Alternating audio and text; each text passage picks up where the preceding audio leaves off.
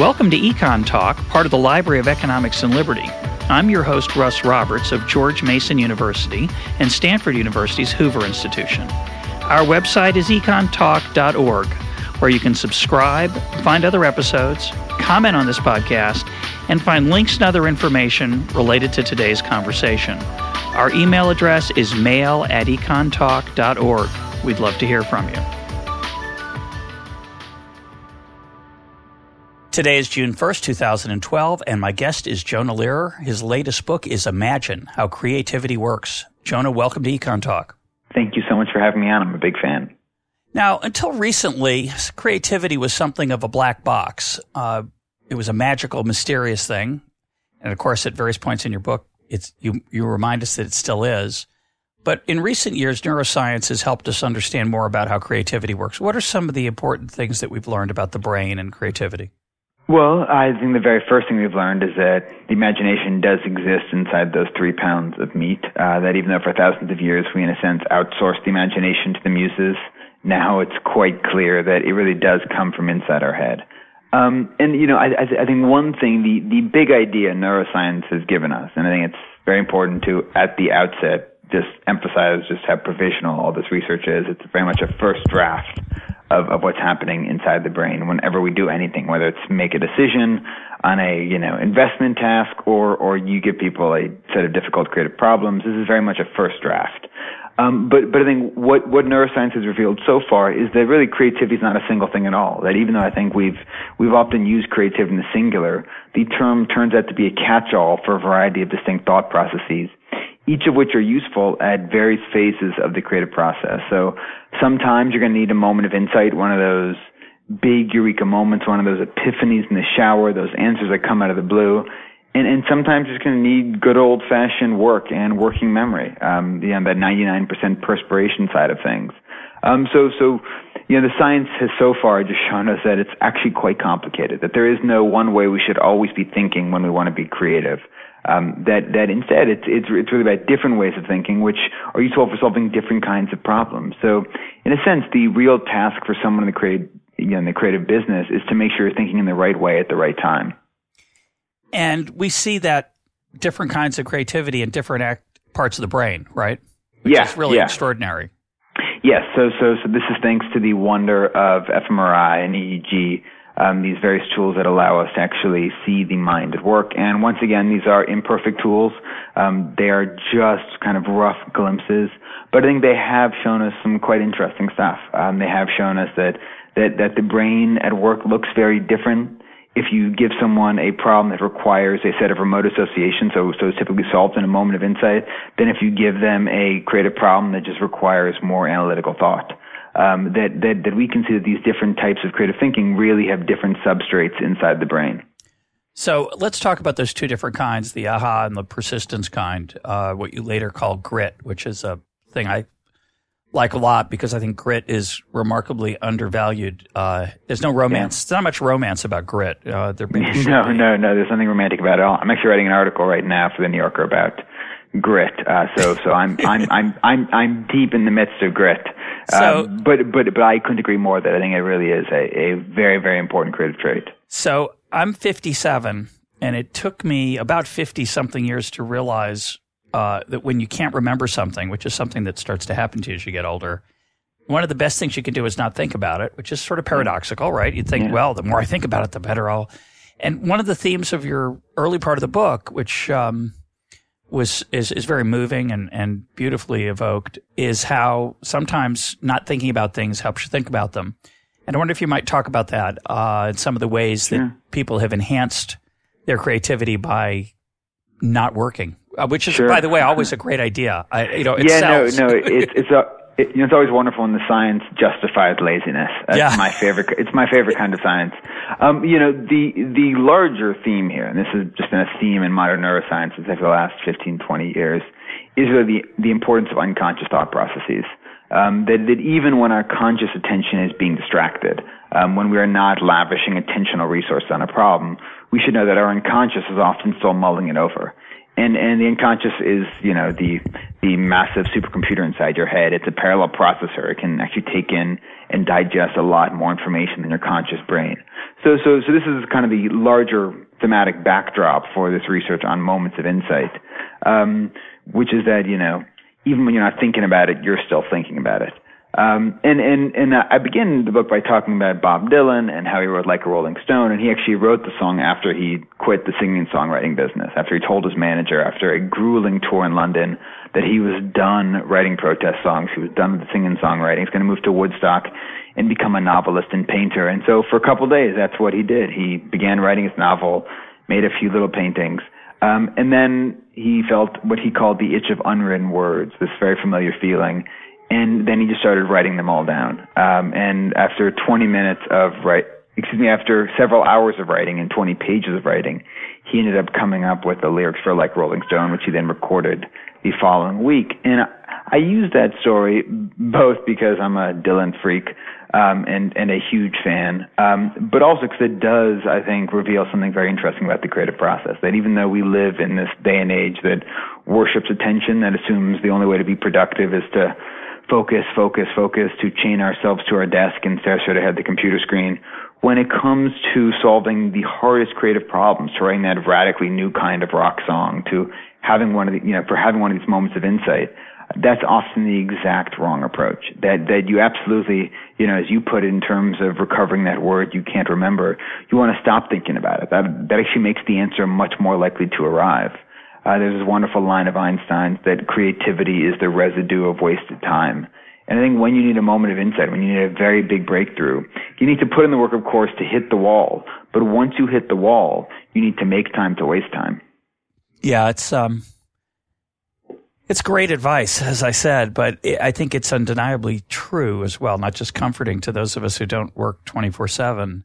Yeah. Um, what I find is when I'm in a creative mode, it just does. You can't turn it off. It's that 20 pages of Dylan. Not that I'm anything like yeah. Dylan, but and then there's times that just you know you're wasting your time. Uh, it just isn't yeah. gonna, it isn't going to be there. You need to let the well fill up. Yeah, no, and, and and you know it's important to really waste time to not be like you know working in front of the television. Um, just last week, a paper came out by Jonathan Schooler at UCSB, who I I said a bunch of his research on daydreaming in the book, and he's got a new paper on daydreaming, which he really shows you need to be lost in the sauce, so to speak. You need to really not be working on the problem. That that that people who are kind of half working on the problem, so they were a little bit distracted, that they didn't show the same incubation gains, the same gains from their unconscious as people who were totally wasting their time. So, you know, I was just talking to him last week, and he summarized the study as basically when you go on vacation, you should really go on vacation. You shouldn't be checking your email every 10 minutes. You should really make every time. Every 20 minutes. You should do it every 20. Every 20, yeah, every, every, every 20 minutes. And you should re, really let go every once in a while. Um, just, just, just that, that for reasons he, he can't even quite explain yet. Um, but he just argues his data suggests so far that, that, that seems to be quite important. And so I know you've been in workplaces. I think you describe in the book. I've certainly been in many myself as a visitor where there are things you find surprising. So I was at a investment firm in New York uh, last year, and they have a ping pong table, and people are playing ping pong in the middle of the day. They're just yeah. clearly fooling around. They're doing yeah. nothing productive on the surface. Uh, you know, Google's got a volleyball court in the middle of, of the campus, yeah. and and this seems to justify that. Um, I think it's probably a good thing. Yeah, no, no. You know, I, I, I think this this research does justify you know, the classic ping pong table in the lobby. Um, you know, what I often find when I see offices with ping pong tables that people are not playing ping pong. So it's interesting to hear that you actually saw some people playing ping pong. Um, but, but, you know, if, if you're asking people to solve difficult problems, to come up with, you know, new solutions to, to, to long-standing challenges, and I think you also need to give them time to not think about those problems. Give them time to escape um, you know, you really need to build in some wasted time to their day. I think the larger lesson here is about trying to micromanage the mind, about trying to, you know, trying to legislate what productivity looks like. Um, simply because I think our our notions of productivity are often far too narrow.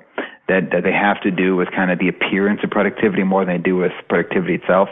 Um, simply because when you look at the human mind, it, it's got many different ways of, of coming up with useful answers. Sometimes it's about grit, it's about persistence, it's about sitting at your desk and not getting up until the problem is done. But often when you're working on very difficult problems that, you know, that, that, that don't have obvious or trivial solutions, you're going to need to play some ping pong. Um, maybe lots of ping pong.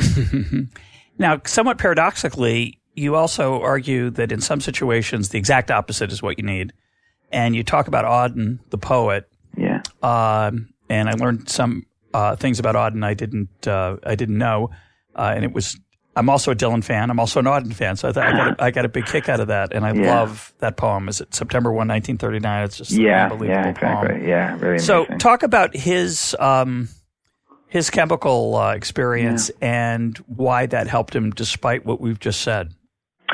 Well, Auden was a Benzedrine addict. Um, Auden, in the late 1930s, when he first moved to New York City, got hooked on Benzedrine. and he got hooked on the drug. Benzedrine's an amphetamine, um, so it sharpens the spotlight of attention, makes it easier to pay attention to stuff, keeps us awake and alert. He first got hooked on the drug because he wanted to work in the day and then go to nightclubs in the evening, and so he wanted to stay up late. And that's why he started taking the drug. His editor actually gave it to him. Nice. But then he quickly, but then he quickly discovered that, that, that the drug, as he put it, turned him into a poetry machine that he could, for the first time in his life, spend 12 hours thinking about a single metaphor or a single line. Uh, just just tweaking his lyrics, his verses until they were perfect. And so you see during the Benzedrine phase, you know, 1939, 1940, 1941, 1942, this this new kind of poetry emerged from him. It's much more spare, it's much more transparent, much more lyrical and rhetorical. Uh, and, and many of Auden's most anthologized poems, in fact, virtually all of them, come from this three to four year window when he was hooked on bennies. Um, what's interesting is that Auden himself would later turn on these poems. He hated September 1st, 1939. Hmm. He, he really disliked a lot of his poetry from the Benzedrine phase because he thought it was too neat and, and, and too clear and, and made kind of banal points with this lovely language. So when you look at his collected poetry, September 1st, his most famous poem is nowhere in it. When he chose his own anthologies, he left out a lot of his most famous poems that were written when he was on amphetamines. I wonder um, if he I felt. Bet, I wonder if he felt that that really wasn't him. I wonder if he felt, you know. My guess is that maybe part of it. Um, you know, I think he, I think he mistrusted the kind uh-huh. of the clarity of his language there. Um, that that you know, we must love one another or die is like the you know, the iconic line from September 1st, 1939, and as Auden would later put it, that's not true. You die anyways. Mm-hmm. Um, so, so, you know, so I think he, he, he had this tendency to look back on those, look back on those poems and, and just see them as, as, as too clear that, that, that he was, you know, that he was mistaking the elegance of a line for the truth of a line. Um, and personally, you know, I, I've become much fonder of Auden's late poetry, which is messier and more ambiguous um, but but maybe a little bit truer. When um, was when was Musée of the Beaux Arts? That was know? that was again the Benzedrine phase. Yeah, that's um, another great. So yeah, no, no, that's a classic, and that actually is is that is one of the few poems from his Benny phase, which is in his collected poems. Um, so that was one poem um, which which he still found a way to enjoy even later on. Um, but but you know, so so I, I was I was just fascinated by what it was about Benzedrine that, that turned Auden into a poetry machine. And, and the neuroscience can shed some light on this. We know how amphetamines work in the brain. Uh, they increase release of dopamine from the midbrain, which makes it easier to pay attention, makes even trivial things, tedious things like editing a poem or sitting in a classroom getting a pre-algebra lesson. It can make those things more interesting, make them easier to pay attention to, which is of course why we give kids with attention deficit disorders Ritalin and Adderall, which are mild amphetamines. Um, so, so, so it can make it easier to keep on paying attention. And, and when it comes to certain parts of the creative process, that's exactly what we need to do. We need to just, just, you know, unconceal the problem, stick with it until it's perfect, to go through draft after draft, iteration after iteration. You know, as you noted earlier, there's nothing romantic about this part of the process. It is not fun at all. In fact, you know, the evidence suggests it makes us a little miserable.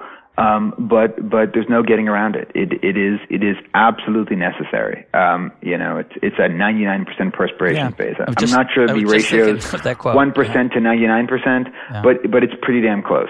Yeah, and yet it conflicts a little bit with the point you make later, which is a writer I know and which I'm sure you know as well, which is that it's really important when you're editing your work that you put it in a drawer for a while and let it cook because it gives you a chance to forget it and then you can yeah. read it with a fresh eye.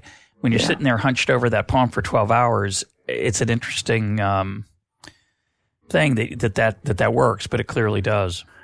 No, no, you know that's that's that's definitely a contradiction I struggle with all the time. You know, you need to you need to go through the edits and you need to get into the shape you can put in a drawer and forget about it, and then hopefully pick it up maybe a week later, maybe a year later, whatever it is, so you can finally read it as a reader, not as the writer.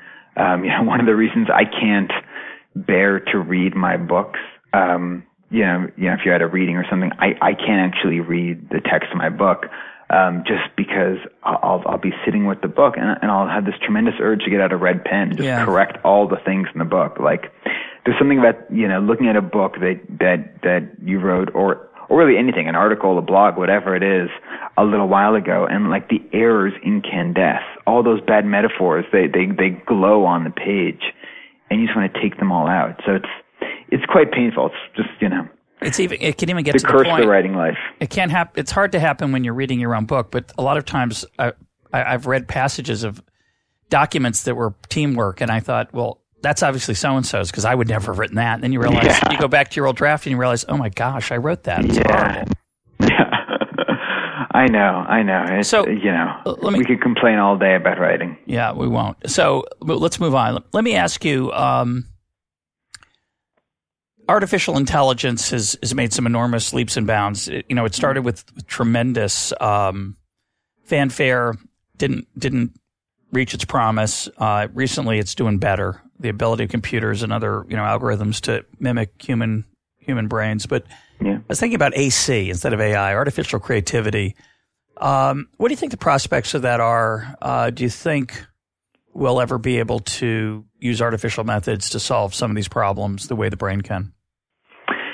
I mean, it's a really interesting question, um, and and uh, you know, I think I think the easy answer to give right now is it's way too soon. Um, it's you know, it's way too soon to give any kind of definitive answer. Um, certainly, when it comes to evidence we have so far that it's possible, the evidence is few and far between. There are some algorithms which have come up with you know sonatinas that that somehow resemble things that that look like something Bach may have written. So if you put all of Bach into a computer and say come up with something new, they can come up with you know things that that sound Bach-esque. Um, but you know, I think most people would agree, even the creators would agree, they're missing that that that that spark of genius. They're missing they're missing an extra something, and then of course it you know you still had to input the works of a genius to come up with something Right. you know, even even resembling in the same category as the work of a genius. So so so it's it's far too soon to give any kind of coherent answer as to whether or not artificial creativity will ever be possible. Um, I think what we can say so far um, is that when it comes to creativity, technology is going to be full of surprises. Um, you know, one way I talk about this in the book is when you look at, you go back 15 years ago and you ask all these futurists, you know, how are all these new online tools, email, Skype, you know, video chats, how are they going to change, you know, Yeah. Creativity and collaboration, everyone said, oh, it's going to be the death of geography. It was the death of geography movement. That, that thanks to these tools, we no longer need to commute to skyscrapers or live in big cities or even go to meetings in person. We're all going to live in Montana. Yeah, we're all going to live in the exurbs and telecommute. Yeah. Um, and, and, you know, of course, that, that makes lots of logical sense, and yet the exact opposite has happened.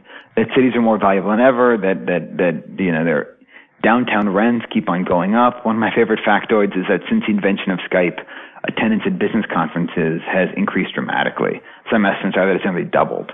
Um, so, so here we have these tools that allow us to interact remotely, and you know, what they've done is, you know, made it even more important to come together in person.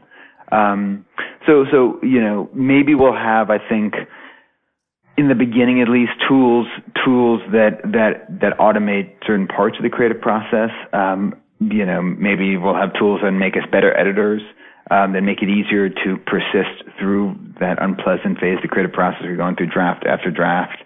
But at the moment, I think it's really, really tough to imagine how one comes up with a tool that can replicate a Bach or a Bob Dylan that can answer questions we don't even know to ask yet. Yeah. Um, and, and that's often what creativity is all about. So let me ask a, a different version of this question. I, I did a podcast with my colleague Robin Hanson a while back where Robin has some interesting speculations about human beings, how easily we'll be replaced by machines. I'm skeptical, but at one point he makes the claim in there that that we're just chemicals. That's all the brain is. It's all chemicals. And of course, literally, it's all chemicals. The question is in your conversations with neuroscientists, what's their feeling on that? Do they feel it's just a matter of time before we decipher everything, or do they think there's some fundamental mysteries there? I know the philosophy community is skeptical, but they yeah. would be, they would be, and the neuroscientists, yeah. I assume, are more optimistic. But what is your what's your experience? My experience has been that it's tough to generalize. I think some neuroscientists assume that it's only a matter of time before we, you know, fully understand those three pounds of meat. You know, outline all the neurotransmitters, all the ion channels, all the ingredients that go to making us us. Um, you know, and then you'll talk to other neuroscientists who who argue that that that there will always be some fundamental mysteries to the field, and this is the crowd. If I'm putting my bias on the table, uh, this is the crowd I'm more sympathetic to. Um, you know, they point to stuff like, you know, subjective experience, the fact that we feel like conscious creatures. That that of course we are just a trillion synaptic connections, and yet we feel like much more than that. So in a sense, the one reality neuroscience will never be able to describe, at least in the terms of neuroscience, as you know, as an emanation of all those chemicals and, and electrical wires inside our head is the one reality we know, the only reality we'll ever know. Um, so there does seem around, to be a basic tension you're there. You're talking about around um, consciousness. Yeah, yeah. That that you know, here's this reduction of science that that breaks the part, and yet we feel like more than the sum of our parts. Um, so so here's the one reality we know. Neuroscience doesn't seem able to describe, at least in terms we understand it. Um, so that seems like a interesting tension in the field, which I'm think think we often sometimes gloss over. Um, you know, one one thing more practical way to measure the field is is to look at the major contributions it's made to you know practical questions so far, and I think there the track record is at best very very spotty. You know, if I ask you to list the big drugs that have that have emerged from basic research into the brain, you could come with a, up with a very very short list. You look at all the most popular drugs we have now in the market antidepressants, SSRIs, Prozac, anti-anxiety drugs, um, you know, treatments for Parkinson's. We're still giving people L-Dopa, which is more than 50 years old. Um, so, so, so all the drugs we have, you know, all the most popular drugs at least, still tend to be very old. They're often invented by accident. They didn't yeah. emerge from basic research into the brain. So I think, you know, I will I will be more, I think, optimistic about the singularity or about being, you know, us being replaced by computers or about the potential of the field to really revolutionize, um, you know, the way we treat afflictions of the ma- brain and mental illnesses and so on when we start to see a, a bevy of drugs that, that emerge from basic research into the brain. At the moment, I think we've just begun to learn how little we understand. Um, so, so I think, you know, it's a very exciting field, of course. Um, it's a whole new way of knowing ourselves It's part of this ancient quest, you know, to know ourselves. But but I think it's very important to, at the very least, be skeptical about where it's going to take us in the next few years in the foreseeable future. Yeah, I guess it's one thing to say, yeah, we know that. Um, well, let's actually, I'll use the next area I want to talk about. Use as an example. You talk about the part of the brain that that restrains us, where you know, yeah. we want to blurt out something, um, and and it's the part of the brain that uh, is liberated when we sleep, if I remember correctly in the book. Yeah. yeah. So talk about that. And all, all I was going to observe in this neuroscience conversation is that, yeah, it's one thing to say that's where it comes from. It's something to say how does it how does it work? I mean, we don't. Yeah. you know, yeah. It's, it's, great to say it lights up, but what, what the heck is going on in there? Yeah, no, no, no. At the moment, Where's it's a very what's crude the software? cartography. What's the yeah, software? No, no, no. Absolutely, it's a very crude cartography at the moment. Um, so, so, this is a part of the brain called the dorsolateral prefrontal cortex, um, just behind your forehead. Um, and it's a very important part of the brain. It, it, it, it plays a crucial role in self-control, impulse control. Um, for instance, you know, if you look at, uh, you probably know about the marshmallow experiment, the classic experiment by Walter Mischel with the four-year-olds and the four-year-olds who can not eat the marshmallow for 15 minutes. They do much better on in high school and so on. And so now they're actually still tracking these four-year-olds, and they're now in their 40s. And one of the big things they find is that those four-year-olds who could do a better job waiting for the marshmallows and then got much better SAT scores and more likely to go to college, less likely to do drugs and so on, they've got enhanced function in the dorsolateral prefrontal cortex. Um, so, so this is a very, very important part of the brain. Um, but, but it, it does seem to play this interesting role in the creative process, where it's also that voice telling us not to do something. Um, so sometimes it tells us not to eat all the Haagen-Dazs in the fridge, which is great, or not to spend more money on our credit card, which again can also be quite useful. But if, say, you're John Coltrane and you're engaged in the act of improv, you need to just pour beauty out of your instrument for 45 minutes. then it may actually be something you want to turn off. It, it may actually get in the way. It may tell you not to play that note because it'll sound ugly or will sound wrong. Um, and sure enough, when you put jazz pianists inside a brain scanner and you have them engage in the active improv, what you see is a deactivation of the dorsal prefrontal cortex. And before they engage in improv, they in a sense inhibit their inhibitions. Um, and that makes it easier for them to create without worrying about what they're creating. Um, now, now to get back to I think your other question about uh, kind of the limitations of neuroscience. I think you're absolutely right to point out that this is a very crude map. We really don't understand what's going on there. All we can show at this point is that you know we can look at this in terms of blood flow as a proxy for neural activity. So it's not even neural activity directly. We're looking at blood flow, which is often closely coupled with neural activity. But you know there are some studies suggesting there can be a decoupling in certain instances and so on. Um, but but we really more importantly don't understand what's taking place at the software level. We don't understand how this increase in blood flow, which, you know, in theory translates to an increase in brain activity, what that actually means.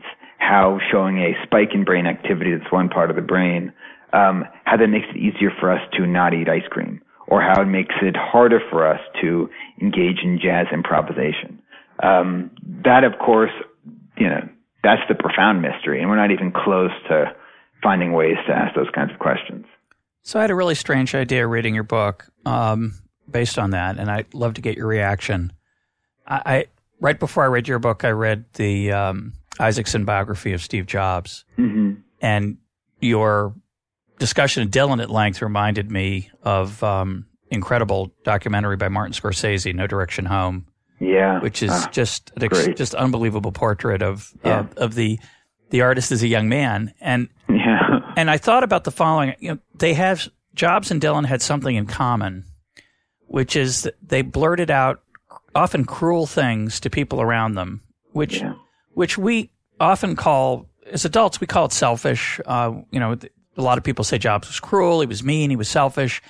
He was clearly very self-centered, and uh, it, for some reason it, it struck a chord in me to choose a bad pun with Dylan's behavior when he was that when he was young maybe yeah. I don't know when he's older, but when he's portrayed in that in that documentary, many rock stars are this way. They're they're a little bit self centered um, for a whole bunch of reasons. But I started to think about the connection between what many of us would, many adults would describe that behavior as immature, and many people would call yeah. Dylan and Jobs immature. That they they didn't generate, they didn't grow up enough to have the empathy that most adults have for other people. And I wonder if that is what helped make them so creative. Yeah. Um, that that something maybe in their brain that didn't grow or didn't kick in mm-hmm. about self uh, self self self centeredness and yeah. self constraint was just not working so strong, strong for them, and it helped them be. They, they weren't the easiest people to be around at times, yeah. but they were gloriously creative you know, it's a, yeah, I think it's a great speculation. I think it's one wants to be very, very, uh, very careful about speculating about diagnosing the yeah, brains of Bob sure. Dylan or yeah. or Steve Jobs, of course. But I mean, that's only one thing that struck me while reading Steve Jobs' biography as well. Um, just, just, you know, you know, as, as, Jobs once put it, the best way to react to new ideas is with brutal honesty. Yeah. Um, and and that book definitely, I think, brought out his brutal side. Um, but people you know. people say to me, you know, oh, he's a terrible person. The irony, though, is is like Dylan and many many others that I've that you've come across in your life. Yeah, people want to be around him. Yeah, so even though they're quote mean, people no no they and, draw and, people like a magnet.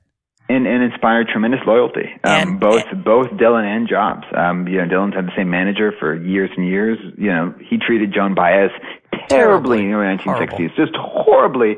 And and and yet she, you know, there she toured with him in 1975 for yep. a year. Um, so so you know. You, and Jobs you, dated her. It all comes full yeah, circle. Yeah. it, it, it, all it all comes back. Um, no, no, it's it's a fascinating question. I mean, what what really interests me about that is, especially in terms of Steve Jobs, because I think you know we've got this, you know, this this epic biography of him at this point um, is the way it complicates the traditional notions of self-control. I think we often think of self-control as domain general. If you've got lots of self-control, you can exert self-control in every facet yeah, of your life. Good point. And, and that's, that, at least for Jobs, wasn't the case. Um, here's this guy who, when it came to interpersonal interactions, didn't give it, you know, didn't give a crap and exerted no self-control. So the first thing that came to his mind, and often that was, I think, really quite useful. Um, you know, you know, I think people often tell stories, you know, in that book, and I heard some, some of the same stories at Pixar of times when Jobs was really cruel and, and just cut to the bone, and yet they knew he was right. And, and, and so that saved them lots of time in the end Yeah. because they didn't have to go through the usual kind of polite process of, of pointing out errors and then slowly realizing it was all wrong. He told them straight up it was all wrong. So, so in, in that sense, he had no self-control, and, and yet that book is also filled with stories of tremendous self-control, almost like aesthetic self-control. Yeah. Um, where like he just ate apples for a long time. Good point. Um, yeah, it's true.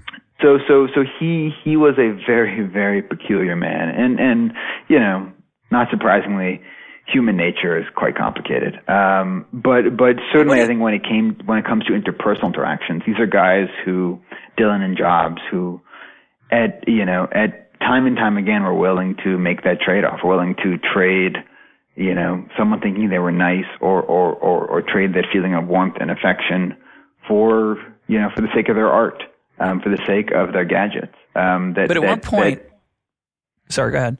no, no, no, please. So at one point, a very moving part in that book, uh, Dylan's uh, job says, I can't quote it literally because this is a G-rated program, but he says, "You have no idea what it's like to be me." When he's Yeah. when someone reprimands him for rebukes him for being insensitive, and I just it just struck me that there's a childlike aspect to both of these people in terms of the way a child will blurt out honest things about somebody's you know appearance or habits uh, without th- censoring, and I just I don't know, just an interesting speculation. It's it's cheap. Yeah, talk. no, no. Certainly, there's some there's there's something there. Um, you know, I just don't think we've. You know, I don't think it's. I don't think we're able to say what it is yet. I do think there is something childlike about it. Um, you know, I, you know, I think because you know, certainly the, the dorsal prefrontal cortex is part of the brain we've been talking about that, that you know allows us to inhibit our first actions, first thoughts. Um, that's actually the last part of the brain to develop in little kids, which is Yeah. one theory why little kids are so naturally creative because they don't have that voice yet telling them not to do something, not to put the brush there, not to make the mark there, not to put down their short story. And you talk So- in the book about how we have to, and I think everybody talk. It's not your idea. It's the you know tapping into your child childlike side, Yeah. uninhibited side. Yes, yes, and I think Dylan and Jobs were both able to do that throughout their entire lives, which is one Yeah, way way they've you know they they they became such creative people. But but I do think there is something interesting for me, which strikes me about both of them is is is is their single mindedness uh, more than anything else. Is just the willing, the fact that they were willing to trade everything for the sake of of this abstraction they believed in yep, as a song or you know or a new gadget. Um, that, that that they didn't care about anything else, and they certainly didn't care what other people thought of them. Yeah. They just wanted it to be the best thing possible. So one more Apple point, and then we'll we'll leave it alone. But this was just I, an incredible uh, light bulb moment for me reading your book, having just read the Jobs book. So the Jobs book talks about how he simplified their product line. They they went from a zillion products to four. And a lot of times Jobs would criticize other companies. He'd say they're making too many things. They just need to do a few things well, right? Yeah. So then I read your book and you talk about 3M. And they only they, they simplified. They only have fifty five thousand products, if, if I remember correctly, and they're all no. and they're all great, or a lot of them are Yes. great. So talk about it. Just reminded me that you know, maybe Steve Jobs was a little bit lucky. You know, Yeah. for him it worked four products, but for other people maybe it's not good advice. And how you can fool yourself um, into thinking you've you've mastered strategy for in the corporate world. So talk about why 3M is so successful at generating ideas, and a little bit about the facts because it's they're great stories. No, no, you know, 3M is probably the least sexy company in the world. Um, Yeah, they you make know, tape. they they make they make tape and post-it notes. Yeah. Um, they make office supply products. Um, they make the stuff that people don't even want to steal, um, as one 3M put it to me. Um, and, and, and yet they've got this incredible track record of innovation. They've been in the innovation business for 65 plus years. More than a third of their revenues come from products that have been invented within the last five years. There's tremendous turnover at 3M. They've got an almost one to one employee product ratio, which is perhaps their most impressive statistic. And, and, and, and what's most interesting about 3M is just the number of different fields they're working in. So it's not just, you know, office supply products. It's nanotechnology. It's pico projectors. It's the healthcare business, not surprisingly, is huge for them at the moment. Um, so, so their model of innovation, to make a long story short, is really leverage, you know, to leverage this diversity whenever possible. Um, to, to get people to apply solutions that worked in one domain to completely different domains. So one of my favorite stories I heard there was about how they came up with a, a new tool that would help them basically solve the battery life problem in laptops and reduce energy usage for LCD TVs. That they had this team of people working on batteries, trying to make batteries last longer in laptops. And, and they weren't getting very far. They kept on running into the same problems, you know, with lithium and so on. Then one day, then one day they bring in this guy who'd been working on Scotch tape. He'd been in the Scotch tape business, and so they assign him to this team. Um, he knows nothing about batteries, but he remembers that Scotch tape acts like a prism, that it can help refract light outwards. And so he starts thinking about most of the battery in laptops goes towards powering the screen. And you can make the light bulbs dimmer so that, you know, you can save some energy, but then the screen's dimmer. It's less, it's less, it's less aesthetically pleasing. And so he realized that maybe if you could put, coat the screen with something that would direct more of the brightness straight outwards, that you could put in dimmer bulbs to get the same perception of brightness from the user. And so sure enough, they Genius. played with the actual glue and scotch tape and they ended up playing with the chemical formula, you know, quite a bit. But but in the end, it grew out of this guy from Scotch Tape realizing that you could save, reduce energy usage by 40% in laptops and LCD televisions if you simply coated the screen with this transparent coating that refracted light outwards. Um, so, so that, that to me in a nutshell is the 3M model of innovation, um, where you take some guy working in tape and you put him in a completely new field and you see which answers that worked in tape can work here as well. Um, and this begins to explain one of their, I think, most controversial methods of innovation at 3M is what they call forced rotations, where they try to have engineers move from field to field every five to six years. Um, so if you've been on tape, they may move crazy. you to batteries. Uh, it's it's crazy, and and and to be honest, I talked to a bunch of scientists at 3M who were not pleased with it, who who said this is so frustrating because just from just from getting to know a problem, they move you to something completely different. Um, and, and, and yet I think at 3M they do this because they believe it gets them returns. Um, that, that they, they want ideas always circulating inside the company. Um, and they, they, you know, they want people always moving about, always taking things that worked in one field, trying them someplace else. Well, let's talk about the outsider because that's another theme that this taps into. You have an incredible. I love the story about Don Lee, who's uh, ends up. What's his original line of work? He's What's he? Is a he, computer he, person for an insurance yeah, company? Yeah, he was a computer programmer for an insurance company. And t- um, tell us but, what, talk about what happens to him. Um, uh, well, what happens to him is his girlfriend breaks up with him. Um, and, and then he's heartbroken and lovesick.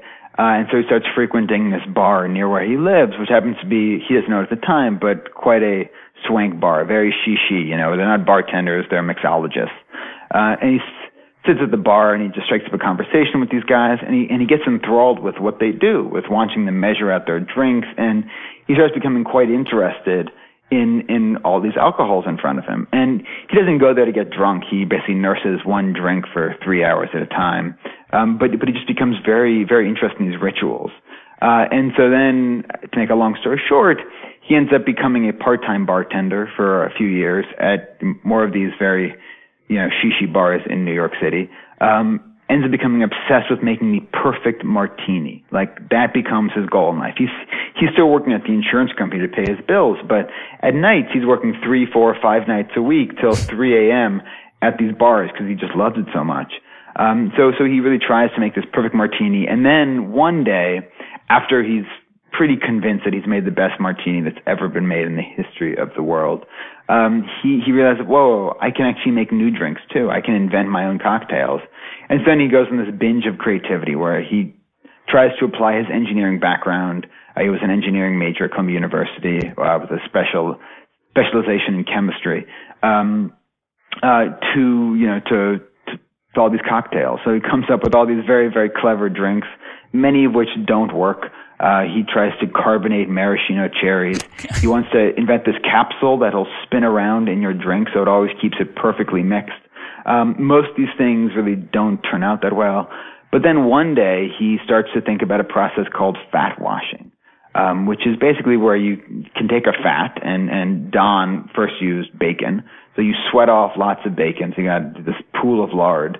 Um, and, and then you can pour an alcohol all around it. And Don used bourbon. And thanks to you know the polarity of atoms, um, you know alcohol and and fat they're one's nonpolar and one is polar, and so they won't mix, but the flavors will actually mix and mingle.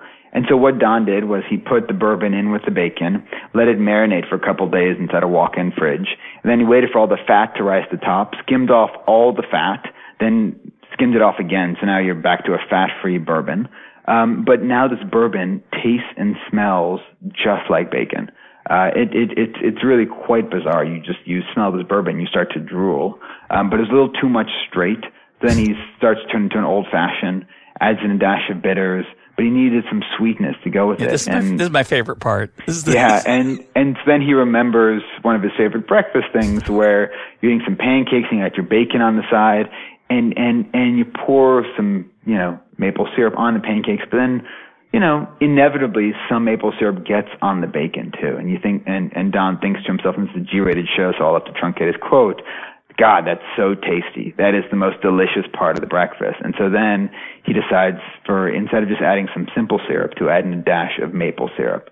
And that becomes the bacon bourbon old fashioned, which, you know, in 2010 was, you know, the drink of the year was, was, was the hottest drink. And now you can see, you know, bacon bourbon. It, it's become a bit of a cliche, and I think Don is a little embarrassed that he helps pioneer it. Um, but he's since taken fat washing in many different directions. He's now a head mixologist at the Momofuku chain in New York City.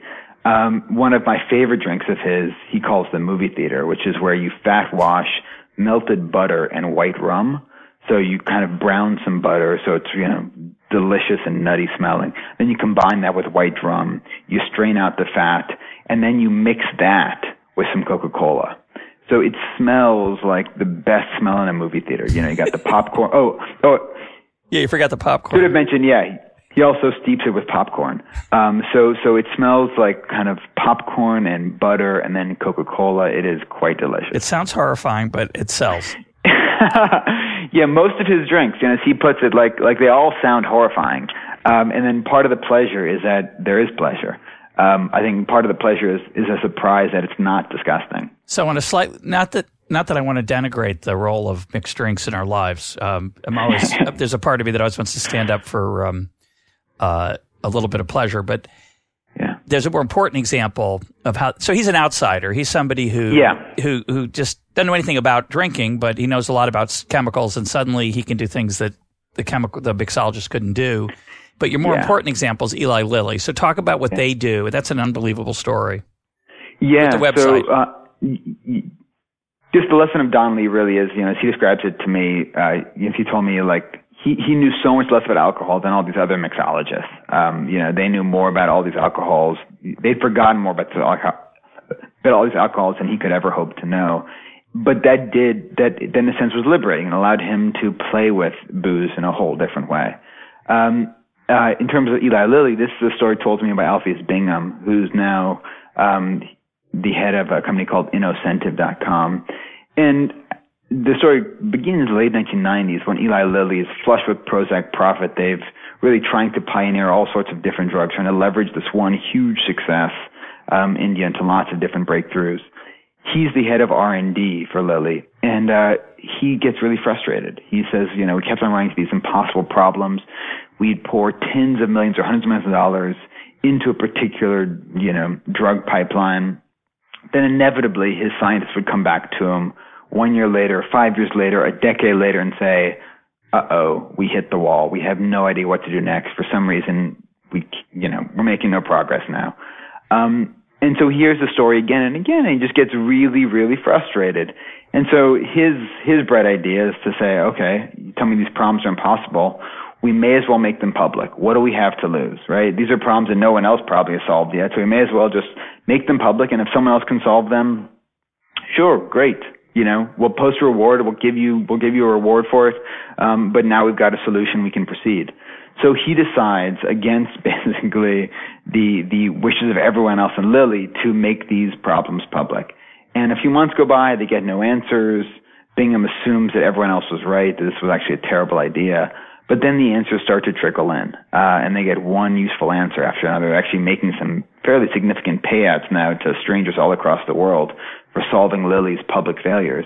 Um, and that's when he gets the idea that this is actually a very important R&D tool. Uh, that that for the first time, thanks to the web, you can engage in real intellectual crowdsourcing. Um, and so he starts this company called Innocentive.com, which is now used by a bunch of Fortune 100 firms, Procter & Gamble, Lilly, Pfizer, Kraft, General Electric, companies with huge R&D budgets. You know, R&D budgets in the billions of dollars, and they post their hardest scientific problems online. Um, and, and what's quite astonishing about Innocentive is their success rate. Anywhere between 40 to 60 percent of the problems are solved within six months, um, and they're solved by you know these strangers working in their spare time.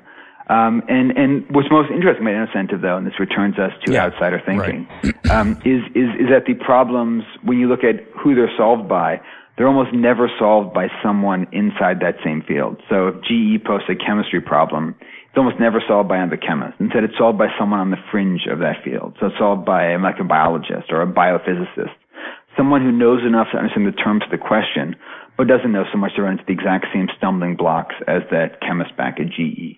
Um, so, so this is this is yeah, I think now being seen as a very clear example of outsider creativity. Um, that that in a sense, expertise, you know, it's wonderful, right? It makes our lives so much easier but it also comes with blind spots. It, it also traps us in a web of assumptions. And so that's why sometimes, you know, those prompts you think are impossible, you need to give them to someone else, someone who knows a little bit less. Yeah, I would, I would never encourage someone yet. I'm getting close, but I'd never encourage someone not to go to college per se.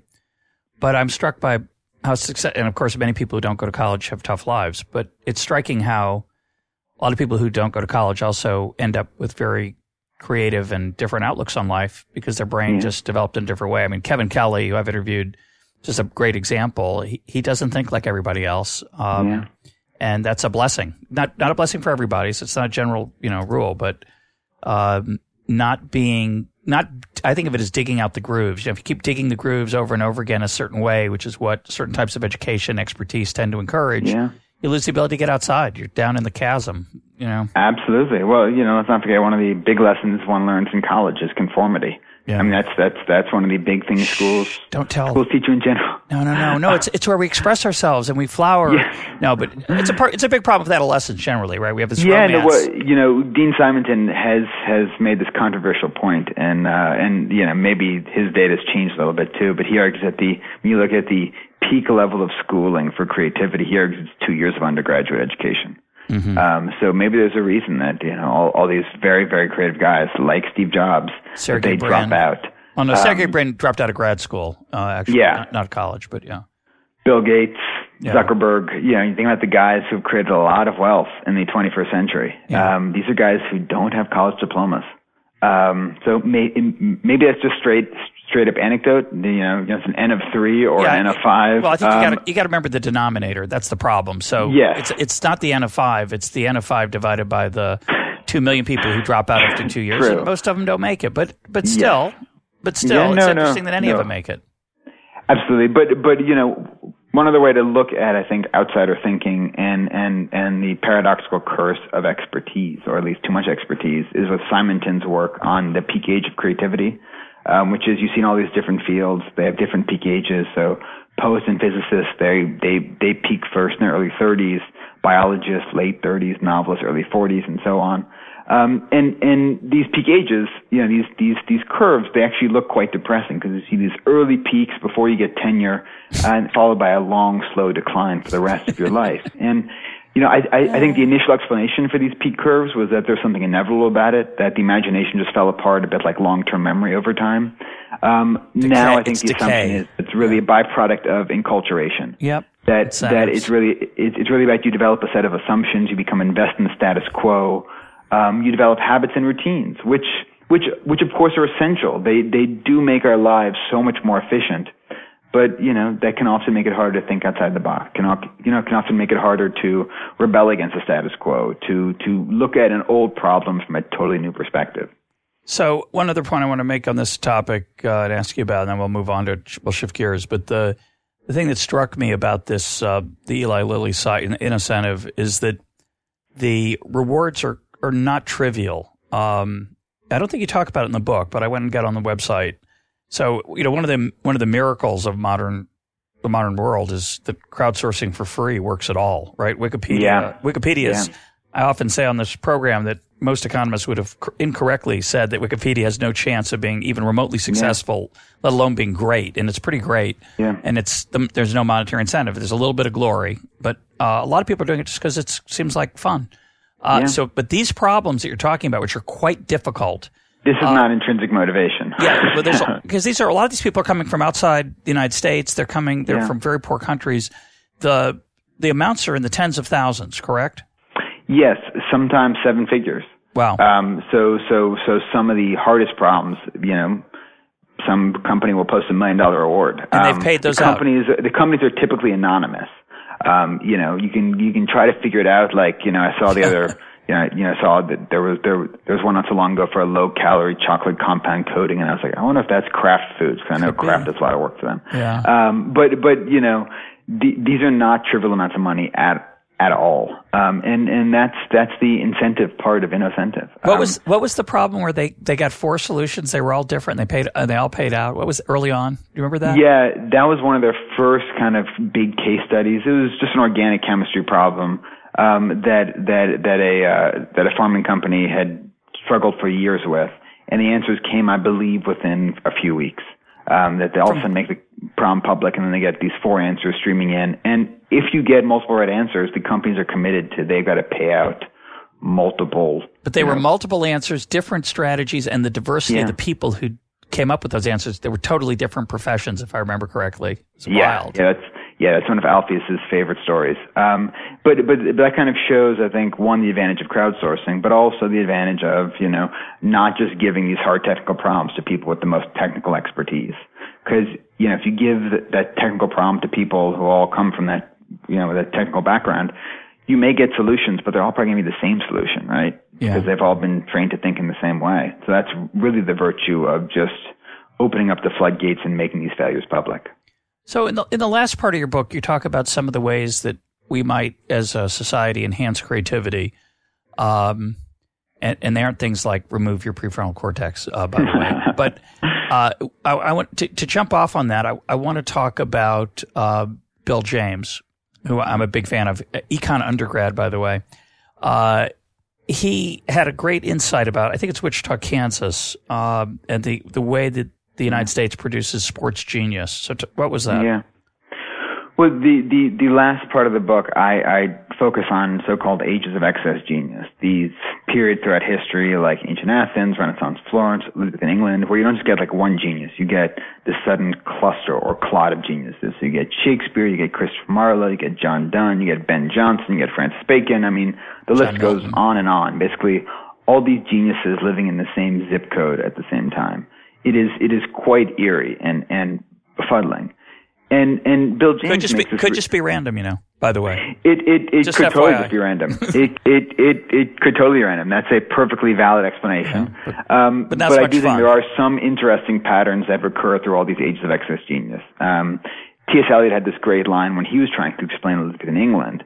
His his version of the story was that there wasn't somehow this sudden flourishing of talent or genius in the 1580s in London, they simply found a, they simply found ways to waste less genius, to waste less human capital. Uh, so that was his explanation. I think that when you look at all these ages of excess genius, that does seem to be one thing they all have in common, which is, in general, they found ways to waste less human talent, um, often by improving the educational system. Um, let's not forget William Shakespeare was the son of a glover. His father signed his name with a mark. And Shakespeare was given lessons in Latin at the age of eight, free lessons, um, thanks to educational reform um, Christopher Marlowe got a full scholarship to Cambridge. So some of the best playwrights of this generation were fortunate enough that if they'd been born a generation before, they would have been Glovers too. They, they, you know, they would never have gone to Cambridge. Um, so, so finding a way to let, waste less human talent seems like a good idea anyways. Yeah. But it does seem to be one of the patterns that maybe suggests this isn't just a random clotting throughout history.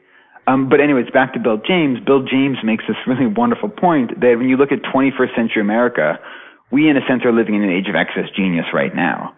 It's just the geniuses we're so good at creating are athletes. It's physical genius. And he gives example of Wichita, um, you know, not a big city, but it's produced Barry Sanders, Gale Sayers, you know, like one physical genius after another. Um, and and and you can see this at the macro level too. So America, we export basketball players all across the world. They have to have rules in Japanese baseball leagues about how many players you can, how many American players you can have on each team. We win the Olympics every four years. We are clearly very good at producing athletes. And Bill James says, well, why is that? And he, he points out that we've got this amazing pipeline for the development of athletic talent that, you know, we drive our kids to Little League and AYSO and Pop Warner if they're good, they play against other good kids so they get even better. We lavish them with scholarships in high school and college. We've somehow trained professional sports teams to invest millions of dollars in draft picks, kids with unproven potential, many of whom often don't pan out. And yet that, that, that money trickles down. That becomes a big motivating force. So more people want to get good at basketball or baseball or football. And so he says it's this pipeline that has turned 21st century America into this athletic powerhouse but then he points out that you know that pipeline doesn't exist for any other field, for any other type of genius. Um, that it doesn't Wichita, exist Kansas, in science. Wichita, Kansas doesn't have two Nobel Prize winners. They have two Hall of Fame football players. They don't have two Nobel Prize winners in chemistry, as far as I know. We could be exactly. wrong, but, but no, no, no, no. I mean that's the point he makes, and it doesn't have two. You know, hasn't produced a number of great writers and so on. That that that that same pipeline doesn't exist for you know the arts. It doesn't exist for the sciences. Um, and so he argues if you really want to create an age of excess genius, you need to find a way to transplant that pipeline to other fields. And how, how might we do that? You, um, you some interesting that, ideas. That's, some that's the big ideas. question. Um, well, and, and, and, and, you know, you know, you know, obviously there's a reason why sports teams are willing to spend millions of dollars on a 21 year old um, college basketball player or, you know, or a 20 year old, you know, linebacker um, simply because people will show up in droves to see those guys perform. Um, so, so there's a big business here, but he yeah, argues some fundamental, some fundamental economics, which is which is quite interesting. That the the pipeline part isn't created from the top down; it's created from the bottom up. No one, yes, they don't. You know, football doesn't even have minor leagues, right? It's it, they they've they've used the college system. It doesn't work that quite that way in baseball, but all the stuff that we're talking about of the kids putting in those hours, it's unlike the Soviet Union or Cuba or other you know communist authoritarian states. It just Yeah. happens. It's wonderful. Yes. So, so, so you know, obviously there are some some aspects of this pipeline which are probably unique to professional sports, simply because you know 'Cause those that's what we, yeah. that's that's that's that's what we like to watch. It's a huge business. You know, one could make the case that this is this is a case for you know there should be some public investment. Maybe we should also find ways to pay our superstar scientists just Well, you might- of money. Jonah, you might feel that way, but then when you read that point about the NIH versus the yes. the uh, Ho- Howard, um, Howard Hughes Medical yeah, Institute. I should talk about that actually, because that I um I'm gonna I'm gonna quibble with your conclusion from that, but tell the story of what that study found. Sure. So, so this this compared the NIH, uh, and the largest funder of biomedical research in the world, to the Howard Hughes Medical Institute, which um, you know is is known among scientists for you know first of all it seeks out the best and the brightest, but but but it it, it encourages them to take risks. Its mandate from Howard Hughes is to fund avant-garde research, basically. And so while the NIH, you know, it's a very rational process, one of their goals is to not waste taxpayer money on research that won't pan out. So they ask for detailed explanations of how your experiments are going to work, what you expect to find, There's a why lot you of think you'll hurdles. find it. Yeah, a lot of hurdles. It's a very, very rational process. Um, and, and that's probably, you know, for all sorts of very good reasons. Uh, the Hughes Medical Institute, in, in contrast, they don't ask for an elaborate blueprint of your future research. They want an example of useful past research, um, something that is something that you've done in the past that has panned out. Um, and and and this was the study done by a team of economists at MIT, um, which they tried to control for every possible variable. And certainly one can quibble with whether or not that's even possible to do in these kinds of you know analytical comparisons. Um, but but what they found is that the HHMI scientists that they produced more big breakthroughs, and you can look at this from a number of different perspectives. So papers with more citations, more home run papers, papers that introduce more new sci- words into the scientific lexicon. So they came up with new acronyms and so on, which is often a good measure of a really new idea when you invent a new acronym cool. um, and popularize it. Um, but, and this is the interesting part, these Howard Hughes Fellows, they also produced a lot more papers with zero or one citations. So a lot more total failures. And their argument, and this is just compared to, you know, equivalent NIH scientists. So the NIH scientists produce fewer home run papers, but also fewer abject failures. And and the lesson the economists draw from this is that one can't get one without the other. Yeah, it's that, fatter. You get fatter tails. You get yeah. more more greatness and more less great. That's so great. Often, often from the same scientist too. Uh-huh. Um, but but that it's really about you know if you want those big home run papers, you need to encourage and incentivize a culture of risk taking. Yeah. Um, and, and you need to increase your tolerance for failure. Which is great. So when, when I quibble with you is at one point, I think toward the end you say, you know, we ought to encourage the government to take more risks, and it's just not their not their DNA. That it's yeah, just, and and, so my conclusion is less public investment because that you know what you're going to get. You're going to get more pretty good stuff. But if you want great stuff, which is what changes the world, and cures cancer, you you need some of that other stuff too. And I have yeah, lots of friends at NIH. And, and I think it's been interesting to watch how the Gates Foundation's really stepped into the gap here. I mean, they're they're they're one organization which I think has very subconsciously modeled themselves after HHMI and, and really is trying to find ways to not just fund risky scientific possibilities, but also fund younger scientists. They've they've really made a concerted effort to fund those scientists who are under the age of 30. Um, you know, one of the most depressing stats I heard about the NIH is they actually fund more scientists who are exactly the age of 70 than all scientists under the age of 30. Huh, wow. Um, which, well, which really goes. Expect. Yeah. Um, so, so, you know, the Gates Foundation has really tried to, I think, try to correct for that. But, you know, the NIH has a lot, they've got very, very deep pockets. Yep. So it, it won't hurt them to at least create some specialized programs that I think are more self-conscious, you know, that, that, that try to correct for some of these flaws in their process. Well, I encourage you to go visit them and make the case. Um, but I'd rather you write another book, so I think you'll be more productive. Um, let's close. You have a lot of ideas uh, at the end of the book about other policy ideas, and but let's close talking about education. Um, obviously, our education system has lots of problems. Uh, almost by definition, it's a hard thing to to do to educate people. But one of the things I think that is that is changing is the use of technology is really forcing, despite the incredible barriers to innovation in our current system at the K through 12 level, it's forcing them to, I think, eventually it will force them to be a little bit more uh, open minded. And you remark on some, you talk about the school in New Orleans.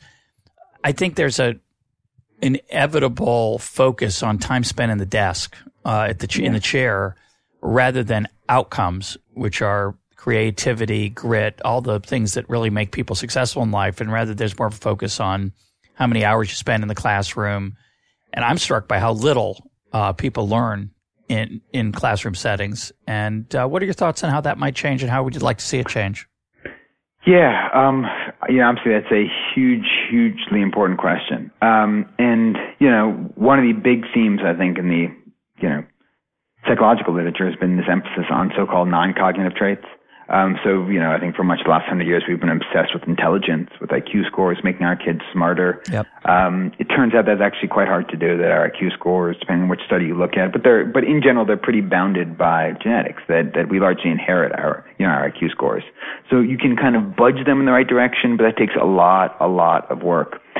The good news, at, at least from the perspective of, you know, how to actually increase the chances for success, given how stable our IQ scores seem to be, um, is that the so-called non-cognitive traits, things like self-control, things like grit and conscientiousness, they turn turn out often to explain a larger percentage of the individual variation in success than intelligence. Mm-hmm. So I think one one very clear lesson we should draw at least so far from the psychological literature is, is really invest in these so-called non-cognitive traits, try to teach our kids how to become grittier, how to increase their self-control, how to become more conscientious, that we should teach these lessons right alongside literacy and arithmetic and so on, especially at the earlier ages. Um, and, and that's the thing, one thing you see at NOCCA, uh, this, this high school for the performing arts I profile in the book in New Orleans, um, they've they've got incredible metrics, uh, and they focus on the metrics that I think are most meaningful. They look at college graduation um, rates from, for instance, families who have never gone to college before. Uh, now they're off the charts. Um, one of the most impressive statistics is the school costs five million dollars a year to run, and the average uh, amount of scholarships to the graduating class, if you average over the last decade, has been twelve million dollars. Um, so, so they're running a seven dollar net surplus most years. Um, which which you know it's a very very impressive place. And they're re- they're really not about sitting at the desk at all. They're all about you know as they put it, we're a vocational school, and the vocation we're teaching is creativity. They want kids who are passionate about a given art form, whether it's you know making movies or ballet or writing poetry. Um, and, and then they just have them do it. Uh, they have them do it for hours every single day. Um, and, and really, you know, they, they talk quite explicitly about building up these traits like persistence, like grit, teaching people how to, you know, suffer through failures and how to get up, how to not quit, how to work hard. Um, and, and, and the way you work hard, you know, especially at these early ages is by just finding something you love. Um, Angela Duckworth, uh, who's, who's really one of the psychologists who has pioneered the study of grit, when you ask her, how can we build up grit in our kids? She's got this wonderful maxim, which is choose easy, work hard. That when you're young, it's very important to be exposed to a, a menu of possibilities.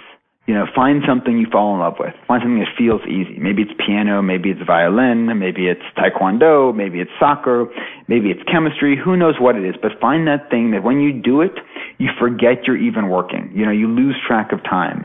And then once you find that thing, you, you know, once you commit to it, you have to be reminded every single day to work hard.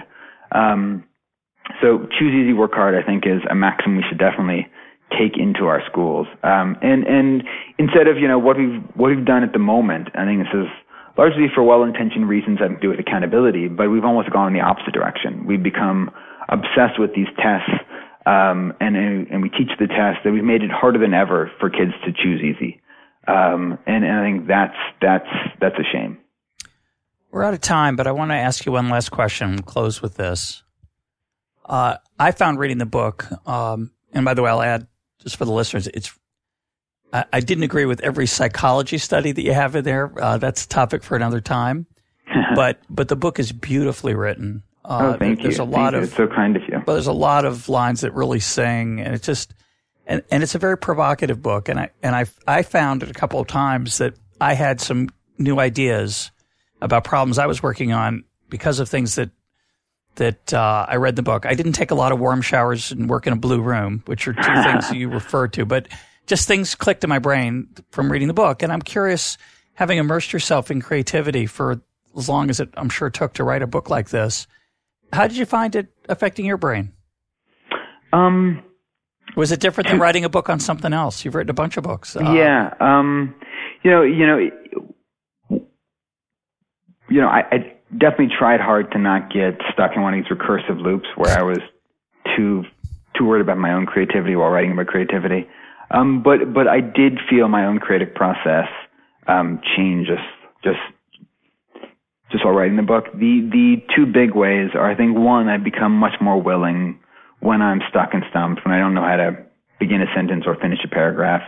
Now I'm much more willing to just go for a hike and leave my phone behind. Um, so, so in a sense, I've gotten better at wasting time. Um, and you know, I, I'm I'm not going to pretend like now I've got all my best ideas when I'm, you know, relaxed on a walk.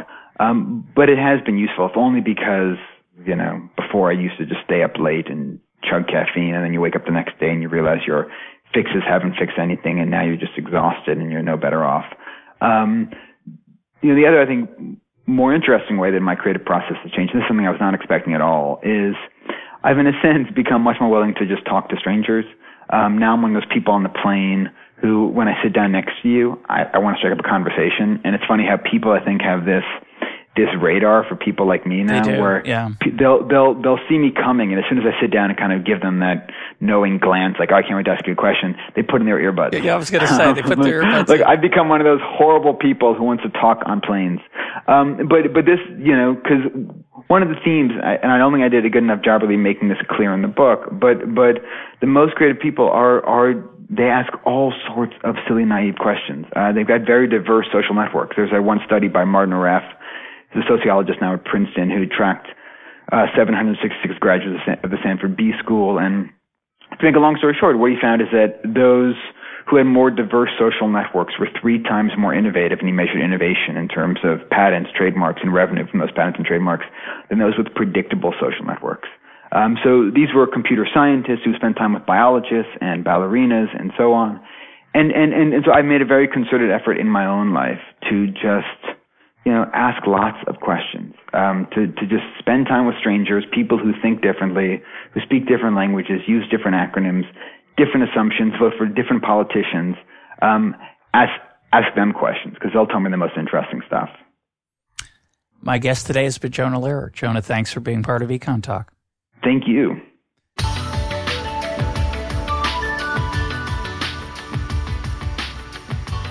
This is Econ Talk, part of the Library of Economics and Liberty. For more Econ Talk, go to econtalk.org, where you can also comment on today's podcast and find links and readings related to today's conversation. The sound engineer for Econ Talk is Rich Goyette. I'm your host, Russ Roberts. Thanks for listening. Talk to you on Monday.